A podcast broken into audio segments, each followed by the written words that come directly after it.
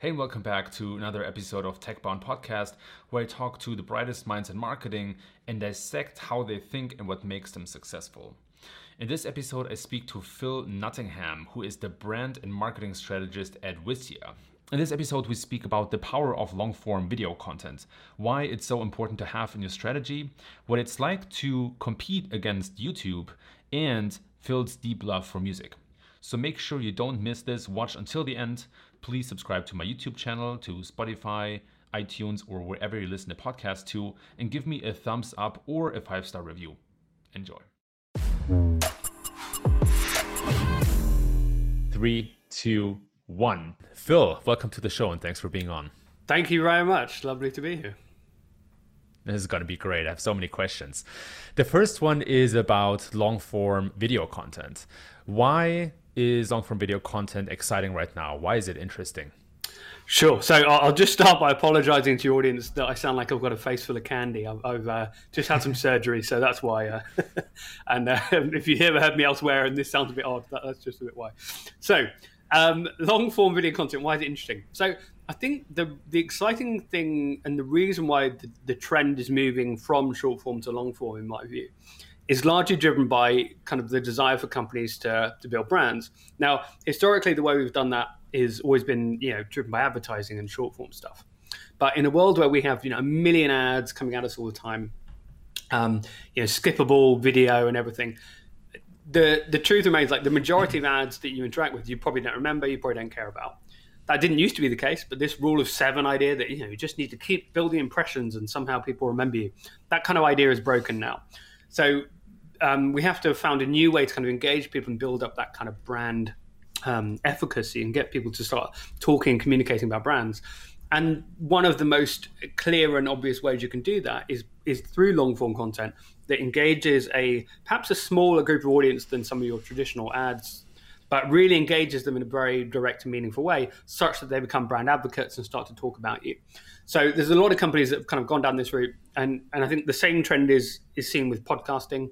It's exactly the same kind of idea. Well, okay, let's build up this long form content that goes into certain ideas or topics or whatever in, in a great deal of depth appeals to a relatively narrow audience compared to some of our other marketing. But the the aim is to really build a huge audience of advocates and and fans really with the content. And what we're finding is that people who do that are seeing that their their brand grows organically, that they improve word of mouth, they have that kind of rock solid base of fans of audiences who are going to start talking about them and promoting them to other people. Um, so that's how I think it's happening and, and why this trend is starting to pick up in a meaningful way. Talk to me a bit about brands that are doing this really well right now. Sure. So I think it's kind of started off slightly in the B2B space. So we see companies like MailChimp have gone down this route. Um, uh, who else have done it? Someone like Drift have been spending a lot of time with this. So some of the B2B SaaS stuff have started. Certainly Wistia, obviously that's kind of the, the space we're in as well. Um, but that's not wholly true. There's been a lot of companies that have built sort of web series on YouTube. Um, Uber did some of this stuff. Um, and you know th- there's just been that kind of trend towards longer form. Can we create a, a sort of bigger um, piece of content that is maybe dealing with something in a bit more depth than an ad would? And that seems to be the trend and we're seeing a lot of companies do this. On, on the smb side there's a company just down the road from me in london called like andertons which is just a guitar shop. And um, and they've started making like really long form. Like every week they release two or three 50 minute videos and they've built an entire brand off the base of this long form web series essentially. And that's exactly the kind of trend that we're seeing mirrored uh, across b2b and b2c why do you think long form works better for that than short form? I, I think it's because it's about um, investment uh, from the audience perspective. So you know I, every day i go on the internet and i'm deluged with hundreds of ads. I remember very few of them if any. Um, and because it's a very one-sided investment they are spending money and time to try and get in front of me. I am reluctant and trying to get away from them. So I'm basically always skipping the ads or moving. so there's no mental cognitive investment from my side. But if I'm going to sit down and watch something for 20 minutes, half an hour, whatever it might be, I'm investing my time and my energy in that. So there's a bit of kind of cost um, in terms of my appreciation, and and that relationship is built through that kind of reciprocal investment of time and energy. Um, and so it's really about that that kind of relationship is built through someone deciding to spend time with you. And the only way they can decide to spend time with you is when you have you know a, a long form content really or a product or a service that allows them to kind of engage and invest their time. So if you're providing value for an audience that means they are able to spend time with you and get that reciprocal value back then that's when you're really building up that brand affinity that loyalty that's going to stand you in good stead for the long term. You know i've been thinking a lot about joe rogan and why he's so successful. I think he's in part political phenomena parts very underrated in terms of how smart he is actually and you know how he pretends to be. But do you think that same trend is a reflection of joe rogan's success? Do you think he's successful because he's going long form and people are so invested? Yes, I mean, so I think that Joe Rogan, there's a there's a sort of wider phenomenon that I, am not sure you can make the direct analogy with brand marketing, but there's certainly some parallels. So, you know, if we think about the way in which media has has gone to try and um, marry the advertising world. So we think about like the Guardian and, and the New York Times have all these ads on their websites and have not really succeeded in building a subscription based business. What they've done is they've kind of capitulated that world and, and turned it into clickbait and really quick, like snappy headline, this sort of stuff. And an ad advertisers have created that as well. You know, it's just about getting that hook, getting that initial dopamine hit. And Joe Rogan, in that sense, has gone the other way in media, and he's really not about snappy headlines it's just long form conversations. He's a very good interviewer. Like you say, he's kind of straddled an interesting kind of political position in that he doesn't really engage with the, the Twitterization of politics and culture, which is all about like dishonest representations of ideas and attacking each other and all kind of thing. And he's just kind of gone back to that and gone, I'm just going to have a chat with anyone. Um, so, so it stands kind of interesting there. But the fact that it's long, that it's in depth, that it's just sort of like got that fluidity to it, I think does again hit against the sort of that the ecosystem of ads, which are all about hooks, and the same is true with like media, and it's all about social media optimization. It's all about just basically manipulating the audience into triggering different neurochemical responses from them, and that's not what we see with Joe Rogan and other longer form content, where it's all about that investment someone's going to have in time. They get a lot of value from the conversation or the the particular content in question, but it's not like triggering them in, an, in a sort of um, neurochemical sense to immediately hit dopamine or or push loads of buttons or anything. It's not about that. It's about actual conversation rather than emotional triggers. Um, and I think that's where it's where it succeeded. I'm curious. Um, there is some really great long form content that that I personally love. Dan Carlin, for example, Hardcore History is absolutely. It's just something else. I listen to every episode. What have you found uh, for yourself? What what what long form content to enjoy? What do you remember? What sticks out to you? Oh gosh, yeah. So I, well, so I'm, I'm, on like a personal level. Yeah, I, I listen to a lot and, and watch a lot about kind of like um, yeah. I, am very interested in like history of art and philosophy. So I I read a lot on that, and there's been like lots of courses and things people have put together. Um, a lot of music stuff. So I, I you know I, I really enjoyed the BBC did a series about like they explored one piece of music and talked to people about how it's influenced them. And you know, it's like two hours exploring a single piece of music, and I, I loved all that. Um, so yeah, I, I kind of I've, I've, moved around different kind of weird little subcultures and, and communities, and I, I, I, tend to kind of get obsessed week by week with a different thing. I think. Um, so yeah, it's a funny old time. At the moment, yeah, I mean, I'm currently in a kind of binge of musical stuff about like deep musical theory and, and that kind of stuff. So that's been interesting. Yeah, it's funny how everybody is part of a a, a, tribe, but then you know across the internet you'll suddenly find a thousand, ten thousand, hundred thousand people who fall into that tribe. Totally, yeah, exactly, and, and often it's like really specific and um, strange and esoteric, and people come together in like a subculture for a certain odd thing, and they may be a you know they'll be members of all these different communities, and there'll just be one thing that unites them. and They start talking about it, which is lovely in some sense, but it's also kind of exacerbated a lot of really dreadful sides of tribalism and um, and that you know that part particularly i think that we see on twitter and, and facebook where the job is to divide people into groups as possible where they will hate each other on whatever innocuous completely um, irrational issue it is today. So yeah. Yeah there is a tribe for everyone on the internet whether we like it or not. Also the ugly stuff right? Um, th- that actually is a good bridge to the question of distribution for long form content. How do you think or what do you think are some of the best practices of distributing long form content making it making it accessible and available Sure thing. So, so I think the essential principle to bear in mind is that everything has to be kind of optimized for the platform that it's that is being distributed on. The mistake that people make constantly is to sort of think in terms of old money TV. So I think, okay, I've got this asset, I've, I've, spent money on this this thing, therefore I just need to get out to as many people as possible in as many locations as possible, and that's the way we're going to distribute it. Um, but that doesn't really work, and it doesn't really make any sense. What you need to do instead is think about cultivating your audience and your fan base. And the way you do that is by really speaking to them in the most meaningful way where they are at any given point in time and context. So it's not like we tend to assume it's like Facebook is one audience, YouTube is a different audience, Twitter is different. Like this isn't true. It's all the same people. It's just they're in a slightly different context at each point, and you need to meet them where they are. So that means essentially, like you know, uh, for example, YouTube is really good for trailers and it's really good for clips. So think about it from a media perspective, like how you're going to get people to watch all your stuff. You want them to see those initial um, segments, and you want people to kind of consume as much as they can. Often, if you just shove out like a your full long form piece of content on YouTube and Facebook, no one's going to sit there and watch it because when they're on those platforms, they tend to be in a sort of more of a browsing mode. YouTube, they might go there specifically, but that's normally when they are specifically trying to find a piece of content and they're going to a destination.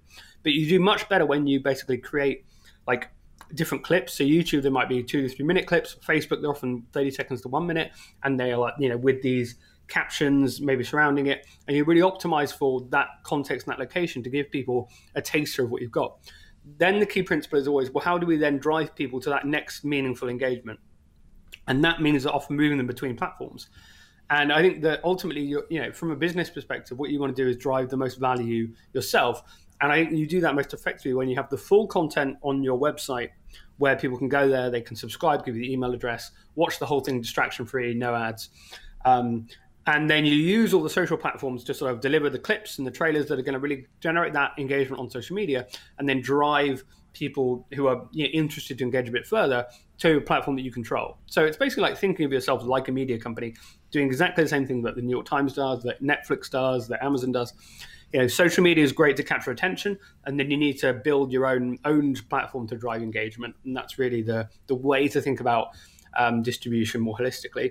And within that, each platform needs its own optimization. That means its own aspect ratio, its own length, its own structure, and all that kind of thing. So you have to kind of get quite savvy with understanding different platforms and what works best on them. I love that. That's exactly how I even think about the stuff that I'm doing. So uh, I, I, think that's perfectly on point. You're obviously very much into music. I see three guitars in your background, and I see yeah, I have uh, lots of toys. Yeah, piano and saxophones and stuff. Yeah, I love that. I see a, a record player and some vinyl records. Mm-hmm. You have all my respect for that. Absolutely love vinyl. Um, yeah, but that being said, say say you started um, or say you were responsible for um, video marketing at a uh, music startup, and uh, you know, let's just say it's a, it's an app for musical theory. I didn't come up, I wasn't able to come up with a better example. But what I'm curious about is, you know, if you had to attract and build an audience with long form video, how would you do that? What would be the first points you would think about? So the, the most important thing is defining and identifying a proper niche audience. So the thing that is that causes the greatest failure with everyone attempting a strategy is they've not really made the content for anyone. They've just assumed that they have like this customer base or potential customer base they can target, and and it ends up being like very fluffy, not very specific, and not very useful. Um, so the key and most important thing, and the thing that I consistently always come back to businesses on, is they think they've got a good idea, but usually they don't. And the reason they don't have a good idea is because they've really not identified who they're going after in a meaningful way. And, and really, what you need to do is build it for an existing community that, of, people that talk to each other. That's how you generate word of mouth. That's how you distribute it further. So you have to really identify who you're going after, and then work out what they care about, and start to make something that's like the best thing on the internet for that particular community. And that's the most important thing to start with. The, the other complex of that, while that is also the, the reason why most things fail, it's also the reason why not very good content can succeed. You can get away with all manner of mistakes, production wise and distribution wise, if you've really nailed your target audience and you really have made something great for them. They are so much more forgiving of bad production if you have created something unique that really speaks to them on a you know kind of very personal level. So that's the thing you have to go after.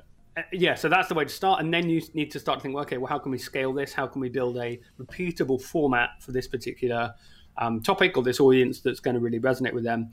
Try a bunch of things out, and know that it takes kind of time to arrive at something that's really good. You're not going to get it right first go. You're probably going to need you know 10 to 20 episodes to really start finding your feet for whatever it might be that you're you're creating so you know you, you've got to get good at this and it takes a lot of time and it takes time to find your brand voice once you kind of built that up that's when you can start to think about really optimizing that distribution and that network um, that said there's also a lot of value in distributing before you create so if you can build up a lot of buzz and you can build up you know you can you can release little trailers you can start to build up a community of people who might be interested. Um, then you can launch with a bit of a big bang, and you have an existing audience who are willing to share what you're doing. So you know you can definitely tease and talk about something before you make it.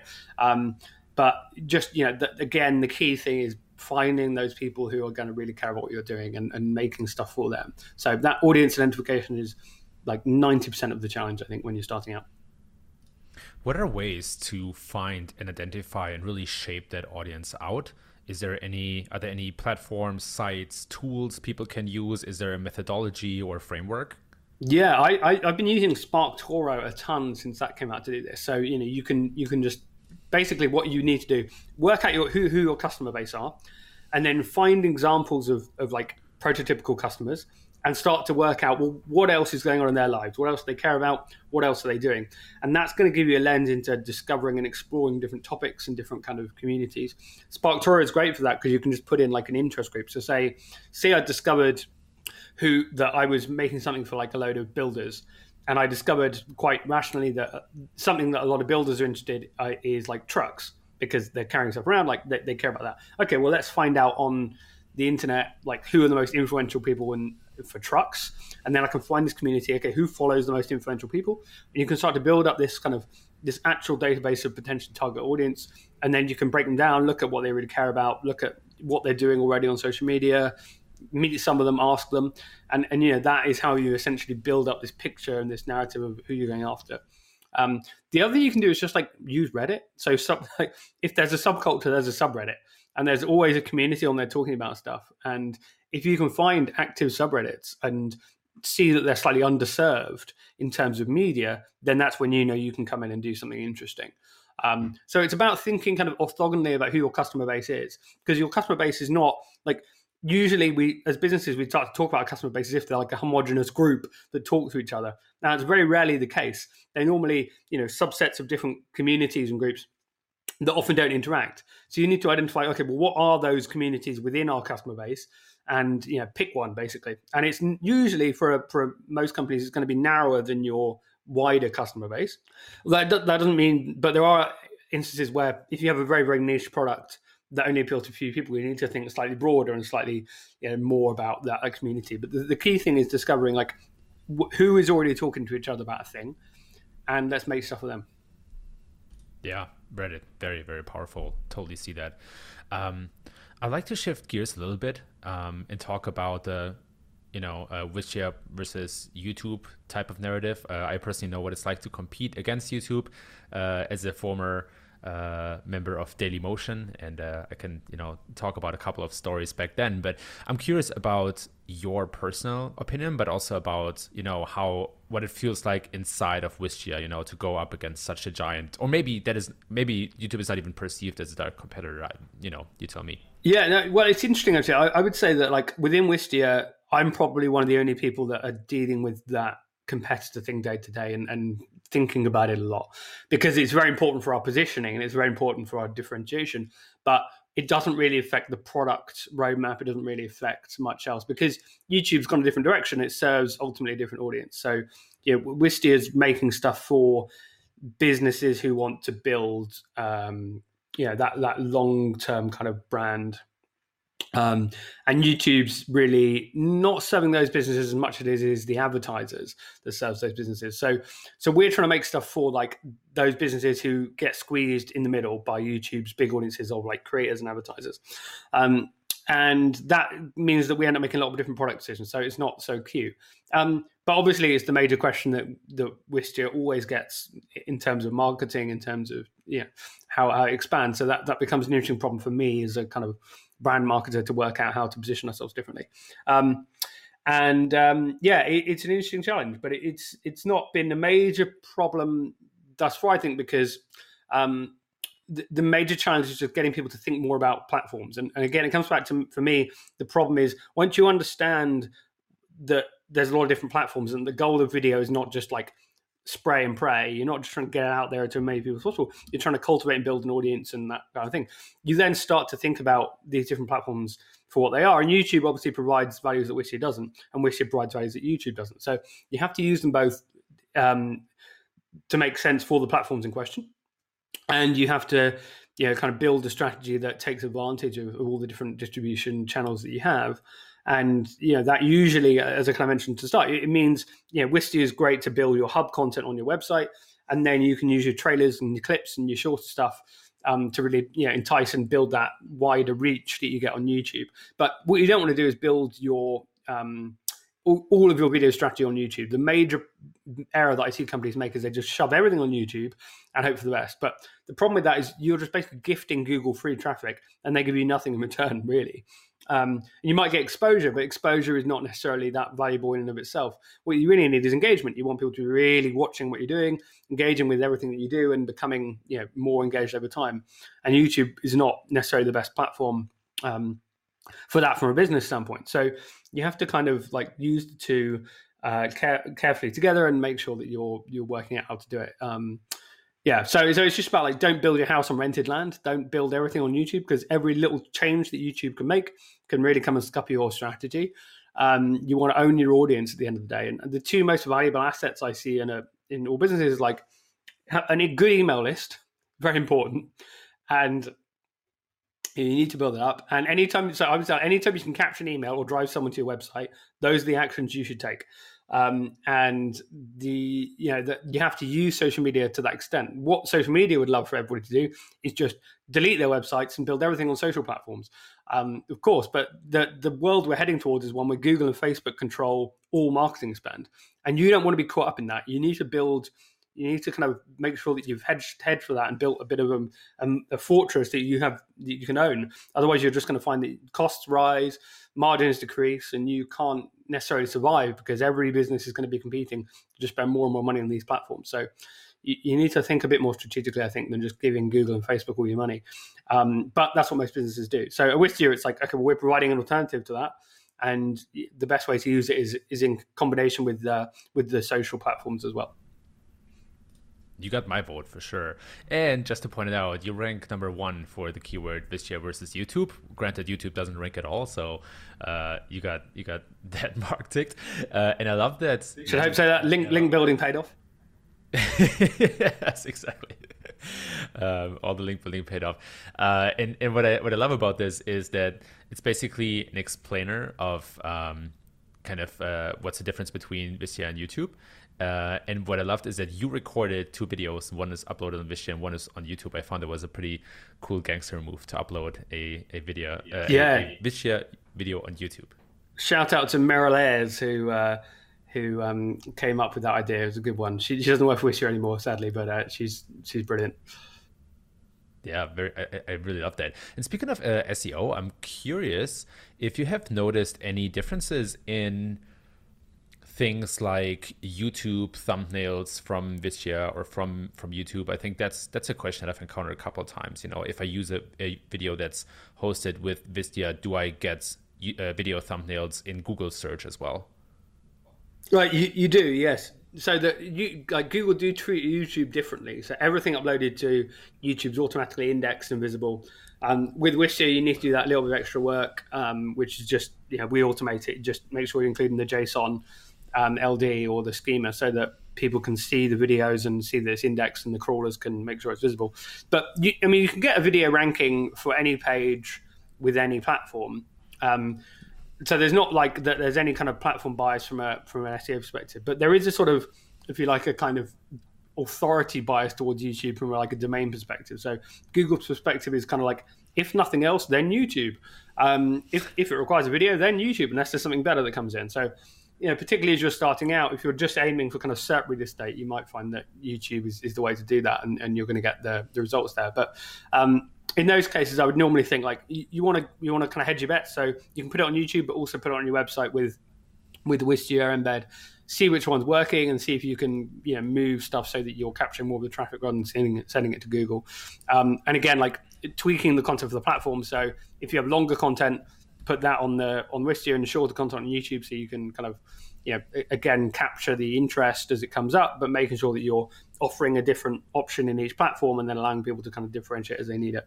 Um, so, yeah, it, it's a tricky one to navigate with that specific like optimization, but I, I, would always encourage companies to like think longer term about making sure that they're capturing the traffic rather than gifting it all to to Google just as a sort of short term solution to what is ultimately a longer term problem of of um, audience development and uh, there, there's all that like SERP optimization, but really you need to think about how, we're actually building uh, our customers, and, and it's very hard to do that if you're sending all your traffic to YouTube. So, but yeah, you can, you can get you can get videos ranked on any platform. There's not a particular platform bias that that Google has, except that it automatically gets all the data from YouTube, which offers a you know a certain level of um, not preference, but like automation and, and an easier route into ranking, I suppose. Speaking about SEO, you were an SEO yourself in a former life. Speak about that transition from from SEO to uh, brand strategist, or sorry, brand and marketing strategist. Yeah, so I mean, I, you know, I'm still still an SEO, I suppose, in many ways at heart, um, and it, that that was. I mean, so my my initial um, route into marketing was was through uh, like video, I suppose, in the sense that I, you know, I studied film and theatre at university and worked in that world for a while. So I've always been kind of a, a creative. Um, and then I sort of ended up working for a, for an agency called Distilled, and from there, I kind of learned you know the more technical sides of SEO and and you know website building and and yeah, basically all technical marketing and having that kind of broad base. So yeah, if we think about that T-shaped marketer thing, I've kind of got that T, and now I've got a few areas where I'm, I'm I have deep expertise, and SEO is one of them. Video is another. Brand is another one, and I'm you know slowly trying to complete the set, I suppose, and, and I end up going down those routes where I get interested in a certain thing and then spend ages learning about that. So, um, yeah, analytics is the next one. Need to get really good at that, but get in there there's always some something uh, to improve, right? Uh, but I'm curious, what is it? I mean, you're still somewhat, you still probably have a footing in SEO, uh, I, I, suppose. At least that, that's what it looks like from the outside. But what does it feel like having a different focus right now? I think that's what a lot of SEOs wonder about. It's like, hey, how would I think about SEO if that was not my core? Um, full uh, uh, focus or my, my core role. Um, talk about that a bit. Well, so I think the most important thing that I've recognized um, is both a blessing and a curse in that you know uh, for me personally i think seo is the perfect grounding to understand broader marketing because it forces you to think and understand a huge amount of concepts that most marketers don't understand. And i would say that most other marketing disciplines are quite um, discrete and siloed. And you can just learn a bit about email just learn a bit about um, ppc or ads and you don't need to learn the rest of it but seo forces you to learn a bit of everything And that's why I think it gives you that particular skill. And and for me, you know, the best marketers that I deal with tend to have a bit of SEO knowledge at least or, or a background there. So I think I think so to know that you have a superpower if you know a lot about SEO that most marketers don't have is a good thing. The other problem is most marketers don't understand a thing about SEO. The 95% of marketers you come across don't understand it at all. Um, and that's a real problem because it's hard to sort of get buy-in. People don't understand how to value it. They don't understand the principles behind it. They think it doesn't work when you've just started out. You know they're used to sort of commoditized purchasing. So it, it's uh it, it, that as everybody knows is a huge challenge. But but for me it's been I, I think it's very useful to have that grounding and, and and I would continue always to try and understand, you know, the latest updates, what's going on, understand the landscape, um, because I think that's where the really top end and interesting parts of marketing are are materializing, even if they then bleed into other areas like brand. So, the, like the reason that I've got into brand is through SEO in the sense that I started to you know look at metrics and start to understand a bit more about what was going on through search, and noticed that certain actions would have impact on search that others wouldn't and a lot of that was around you know like content creation and what kind of content's delivering the most value in terms of brand search impressions? Well, that that's a SEO question to some extent, but it's also one about brand marketing. And through that, I've then expanded my knowledge and started to perhaps, I think, bring a unique, you know, technical and data-driven perspective to brand marketing that, in my view, makes me stand out amongst a lot of people in that space because I know how to measure it and nobody else does. And that that's something that I think most SEOs also have, but it's just a case of applying it to that wider space.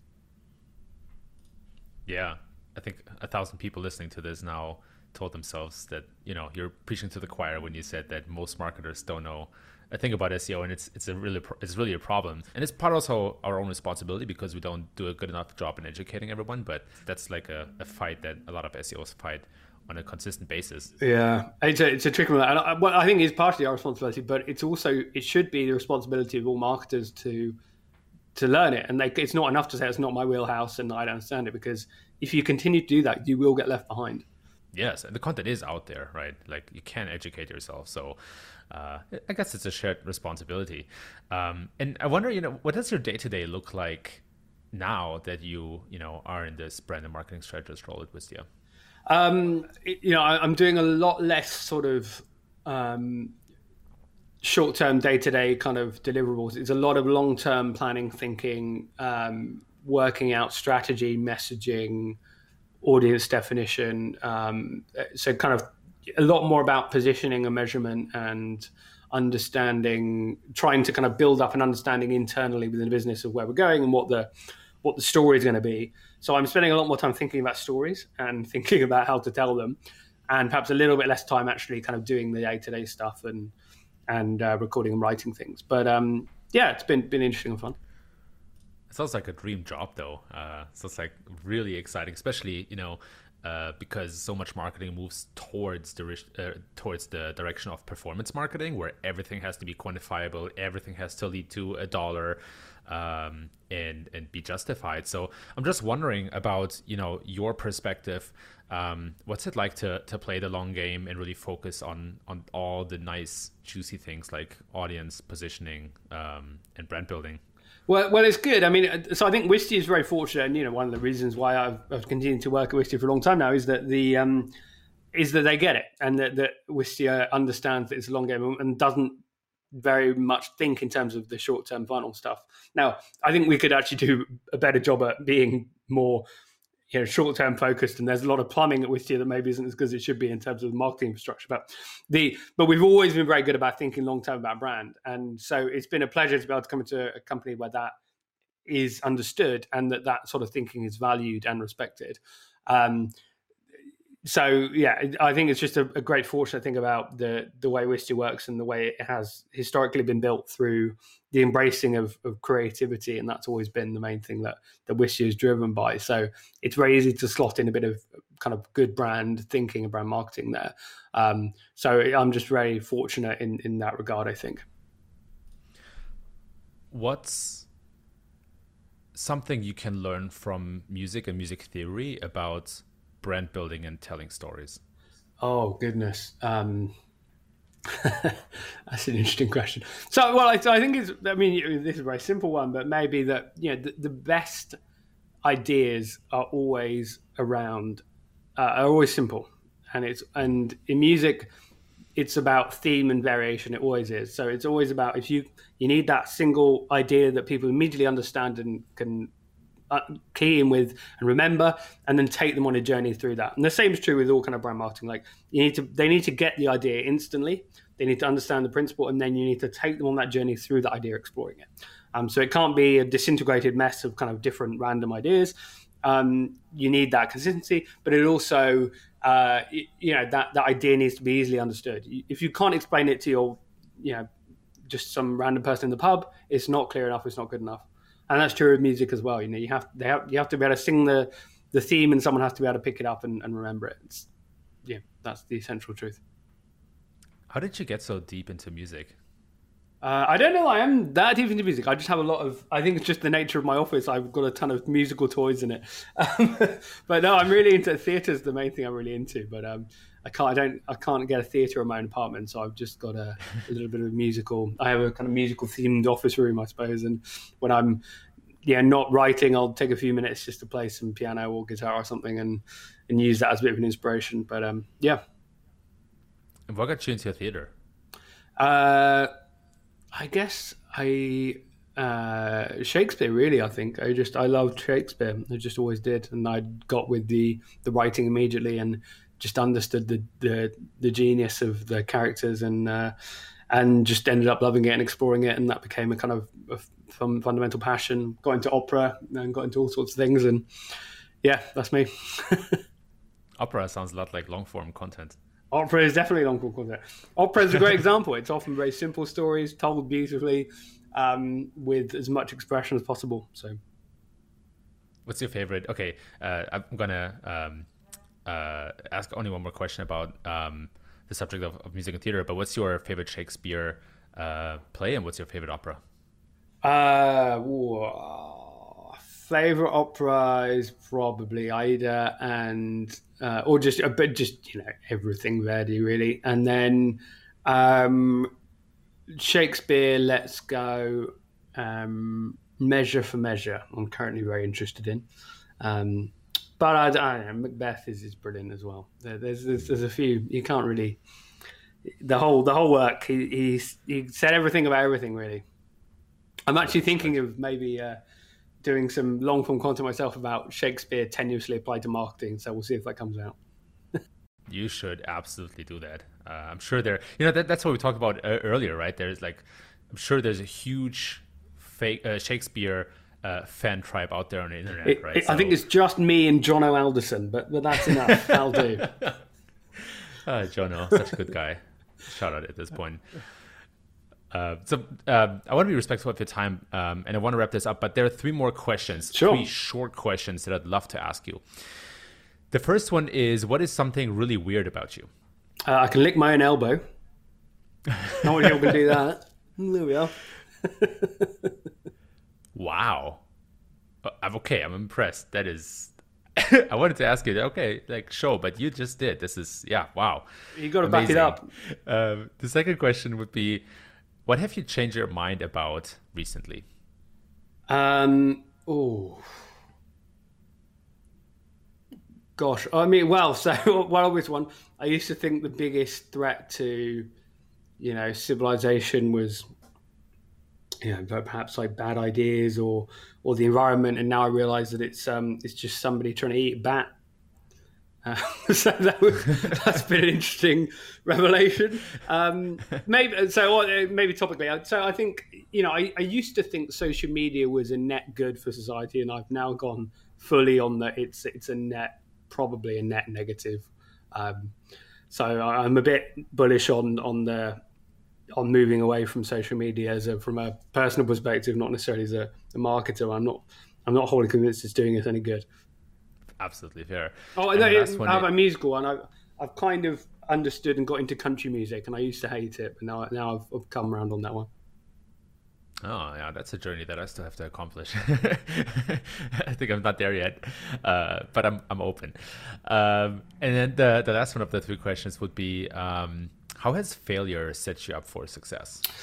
Gosh, that is a great question. I will answer on a sort of personal level, I suppose. You know, I, have gone through plenty of um, certainly early in my career, some you know difficult financial times and struggled with not having much work and not much money, and and and I think that has always left me very appreciative and quite hungry for the work that I'm doing, and, and not taking for granted any sort of um, yeah, no, it's a great it's a great privilege to work in marketing where you can earn a lot of money and people are generally great to work with and and you can sit down at a desk and work from home and you know, all that stuff.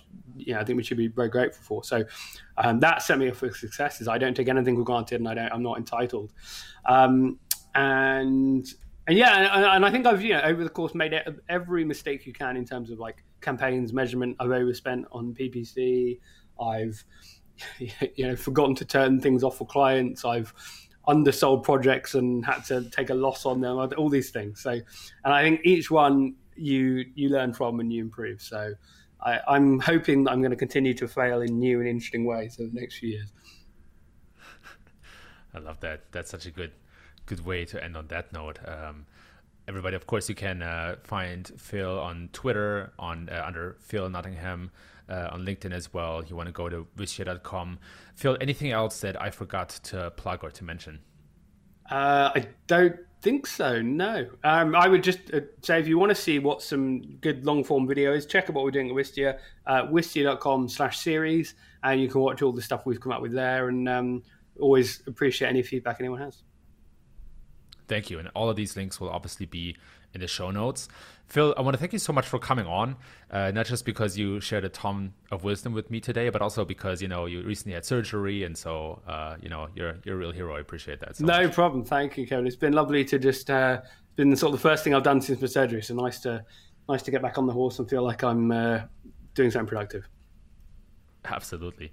Um, so yep, thank you for coming on the show, um, and I'll speak to you soon. Lovely. Take care. Thank you. Three, two, one.